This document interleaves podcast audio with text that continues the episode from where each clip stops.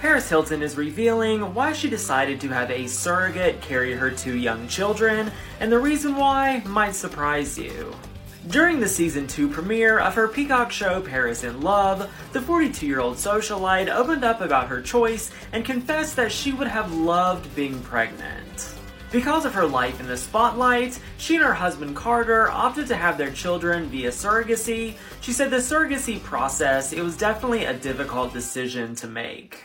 She admitted that she would have loved to have the experience of growing the baby in her stomach and feeling the kicks in all of those exciting moments. But she said out of precaution for their health and safety, she chose to have a surrogate carry and deliver their biological children.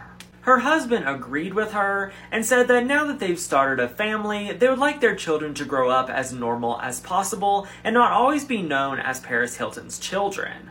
Well, one step in that process may not be putting them on a reality show or posting pictures of them all over your social media. Short Cast Club.